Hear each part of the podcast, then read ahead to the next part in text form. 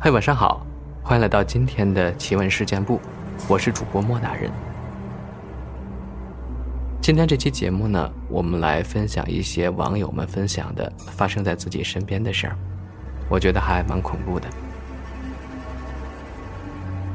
这个网友叫做 Shirley 默默，他说三年前的夏天，我和三个朋友，都是女的，一起去某古镇玩。回来时经过杭州，就决定在杭州住一晚上，订了西湖边上的青旅。晚饭后，我们四个人去西湖走了一圈。走到一半的时候，A 说：“我要去洗手间。”我们就沿着西湖一路的找洗手间，可找了好久都没有找到。于是我就问路边停车场的一位大叔。大叔说：“前面有一个中山公园。”里面肯定有厕所。找到中山公园，天已经全黑了。我们在门口碰到两个男人，看起来像是游客，他们直接往公园深处走了。女厕所很小，就四个格子，都是空的。我和 A 用了其中的两个，B 和 C 站在洗手台的位置等我们出来。A 说：“刚才找厕所都找不到。”我都快露出来了。A 那天来了大姨妈，我听了正想笑，却突然听到了一阵“嘿嘿嘿”的女人的笑声，很是瘆人，像是有精神病的人发出来的那种声音，很憨的笑。那笑声之后，我们四个人都没有说话。我和 A 默默的洗了手，四个人一路沉默走出了中山公园。到了门口，我问 B 和 C：“ 哎，你们俩刚才是谁笑成那样？怪吓人的。”B 和 C 的脸都惨白，异口同声地说：“我们都以为是你笑的。”A 也说：“我也以为是你笑的，因为听着像你那个位置发出来的。”然后 A 又补充了一句：“而且那声音还挺像你的，声音比较尖。”听到这个，我觉得背后的汗毛都竖了起来。绝对不是我笑的，大晚上的谁会这么吓人呢？我们四个谁都没有心思再游西湖了，随手拦了辆的士就回了酒店。后来我告诉杭州的一位朋友，他告诉我中山公园的前身是一个皇帝的行宫遗址，可能是你们把皇帝的某个妃子给逗笑了吧。笑话有点好笑，但是我仍然鸡皮疙瘩掉了一地。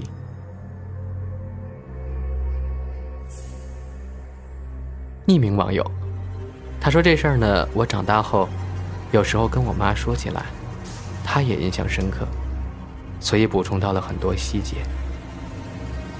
小时候父母还在深圳打工呢，于是乎我们租着房子，租在罗湖的一个地方。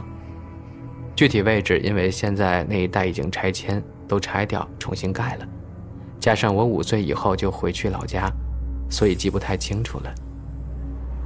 我记得那栋房子是两栋连在一块的，三层高，一楼可以住两户，我住在左边那儿，房东住二楼，三楼还有一楼的右边都分别租给不同的人。房东人很好，是跟我们一样。讲粤语的房东有个小孩子。我三岁的时候，他在念初中。房东那个叔叔还有阿姨都很喜欢逗我玩。然后那个初中的哥哥老是喜欢装鬼脸吓唬我，所以我小时候不喜欢跟他玩。但是他老这样。现在开始进入正题了。有一次晚饭后，房东叔叔和阿姨说带我上二楼他们家玩。我妈妈也是好，就让他们带我上去了。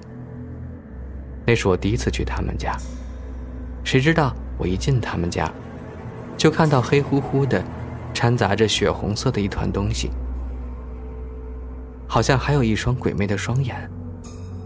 整个房间都是，我不知道那是什么，很恐怖，整个房间就很压抑。这时我感觉都快呼吸不了了。我一看到这样，马上从二楼冲了下去，吓得脸都白了，全身冒着冷汗。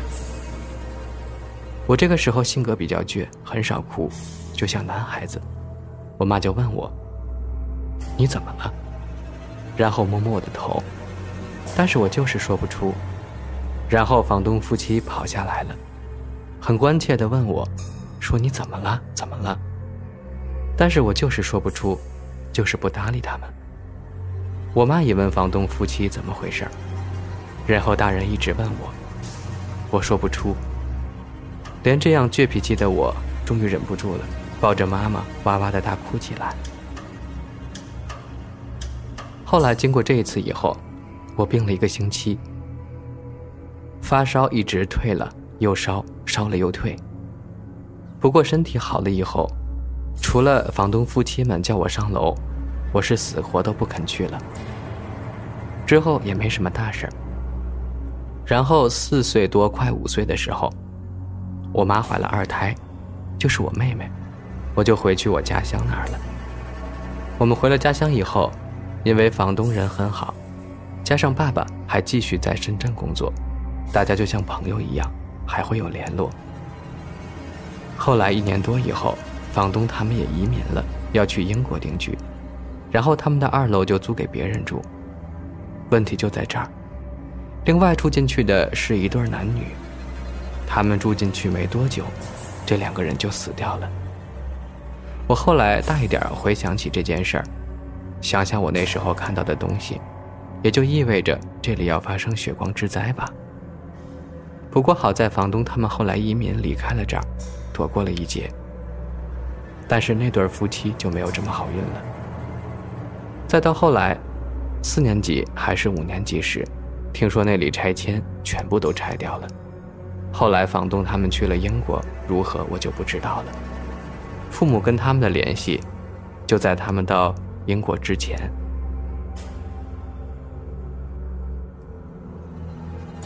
网友外号大白梨。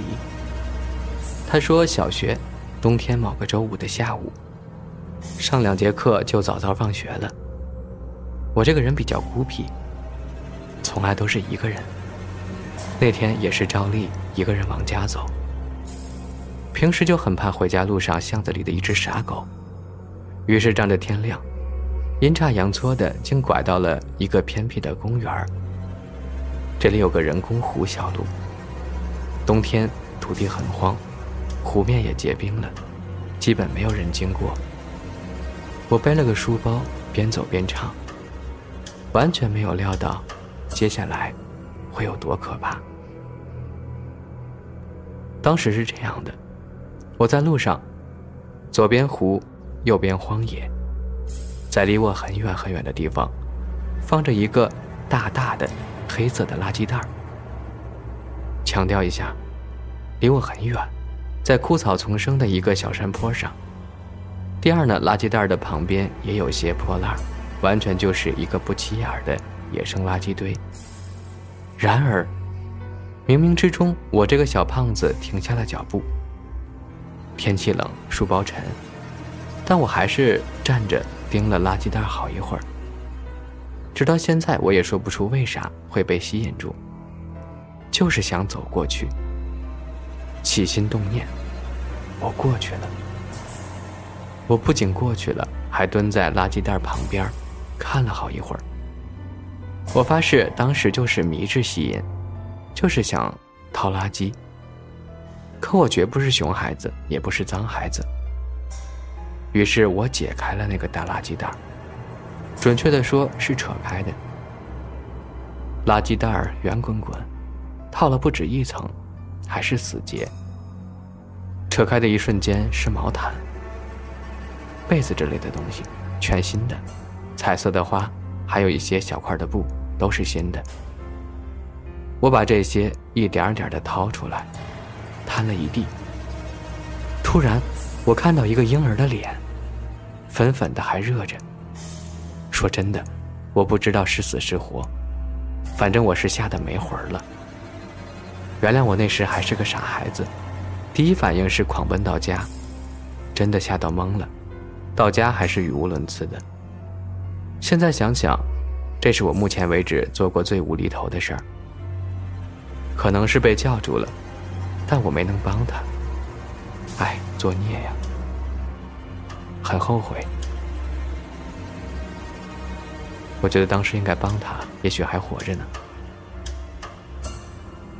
又是一个匿名的网友，他说五年级的时候在奶奶家住过半年，奶奶家有前院和后院，后排墙有一部分比较低，所以我小的时候没事就踩块石头坐上去玩。后院墙外是一片杂草丛生的空地，我偶尔也下去玩。再远一些的地方是一个超级宽的泥巴路，更远的就是别家的院子了。我坐在墙上，刚好能看到。我特别不理解那户人家的大门前的小孩玩的东西。一般是四五个孩子一起玩，看上去是蒙着眼睛在玩捉迷藏呢。所有人，无论抓人的还是被抓的，都蒙上眼睛乱走，双手伸到前面探路。蒙眼睛的布多数时候是白色的，也不全是，距离还是挺远的。我也没法描述出所有的场景。有的孩子被抓了会摘下眼罩，有的不会，然后也有各种嬉戏和打闹。偶尔会看到家长过来把孩子领走。而且不知道为何，这帮孩子只要是不下雨，几乎每天都会在这儿玩这个。每次玩的时长我倒是没注意过，毕竟我也不会一直坐在墙上看个没完。光看我这样描述，加上这个标题，可能会有人觉得这个画面很诡异，但其实没什么诡异的。孩子们会喊会闹，性格各异，怎么看都是普通的孩子，没有什么违和感，没有奇怪的或是灵异的地方。怎么看都只是普通的孩子在玩耍。唯一奇怪的就是这个游戏的玩法，根本不知道这是在玩什么东西。我由于过度好奇，也尝试过自己蒙上眼睛摸人，但是很显然，游戏体验极差。这到底是在玩什么呢？抓人的蒙眼睛就算了，被抓的蒙什么眼呢？所以我时常自己在脑子里想，猜想这个游戏的规则，也有了几个感觉符合常理的猜想。但是我也没有不怕生的。可以直接去和陌生的一群孩子聊天所以也只能坐在墙上脑补他们的对话，脑补他们在做的事儿。过了个把月吧，奶奶大概也觉得我自己在这儿人生地不熟的，整天一个人玩有点不好，就说给我介绍朋友。我把自己描述的好像不太会交朋友，但是那只是怕生而已，只是羞于和陌生人说话。实际上，小时候我很调皮，和这些同样调皮的孩子能很快玩到一块儿。然后朋友介绍朋友，几个月来，附近的经常出来玩的孩子我都认识了。有了一起玩的人，我自己玩的时间就少了。所以这期间，我一直没有上过那堵墙。那天带着几个小伙伴一起爬上去玩，然后就突然想起了那个游戏，我就问。有没有人知道这个游戏的玩法？结果所有人都说不知道。但是有人知道那个院子是谁家的，甚至那个院子的孩子我自己就认识，只是一直不知道那是他家院子。于是当时我们就直接下墙跑到那院子敲大门，喊那孩子的名字。他表示不知道，没听说过这种玩法。我说不可能吧。那一阵子，他们几乎每天都会玩呀，就在你家院子门口啊，你不可能一次都没见过吧？他说就是没见过，别说见过，听都没听说过。我说不可能，我那一个月几乎每天都往这儿看，他们每天都在玩呀。他说，你才不可能，我在这儿住了五年了，从来没见过，也没听过有人玩这种游戏。大家都表示赞同。就算是从小在这儿长大的人，也没听说过这种游戏。哎，那我那一个月每天看的是啥呀？那些孩子是谁家的？他们的游戏规则到底是什么？那之后我也确实没再见过有人在那玩这个游戏，大家都说我编故事。为了证明我的清白，我把认识的人都问了个遍。之前提过了，我几乎认识附近所有的小孩了。我想这么多人，总该有人知道才对。但就是没有，一点相关消息都没有，连第二个目睹者都没有。我是唯一看见过这些小孩的人，而且看了整整一个月。我说话好像神神叨叨、故弄玄虚，但其实我是坚定的唯物主义，我不信鬼的。我更愿意相信，那只是碰巧有一批认识的人不多的孩子，碰巧在没人发现的情况下，玩了规则奇怪的游戏。我尝试着探寻真相，但是失败了，并且之后也不会有机会了。我猜灵异现象都是科学的，只是暂时没能解释罢了。我看到的事可能并不难解释，只是我凭我所知道的信息还不足以解释。既然我自己解释不了，那么在我心中，就只能永远的作为灵异存在下去了。我想背后的真相很可能会简单的让人觉得，想了这么多的我很可笑吧。但谁知道呢？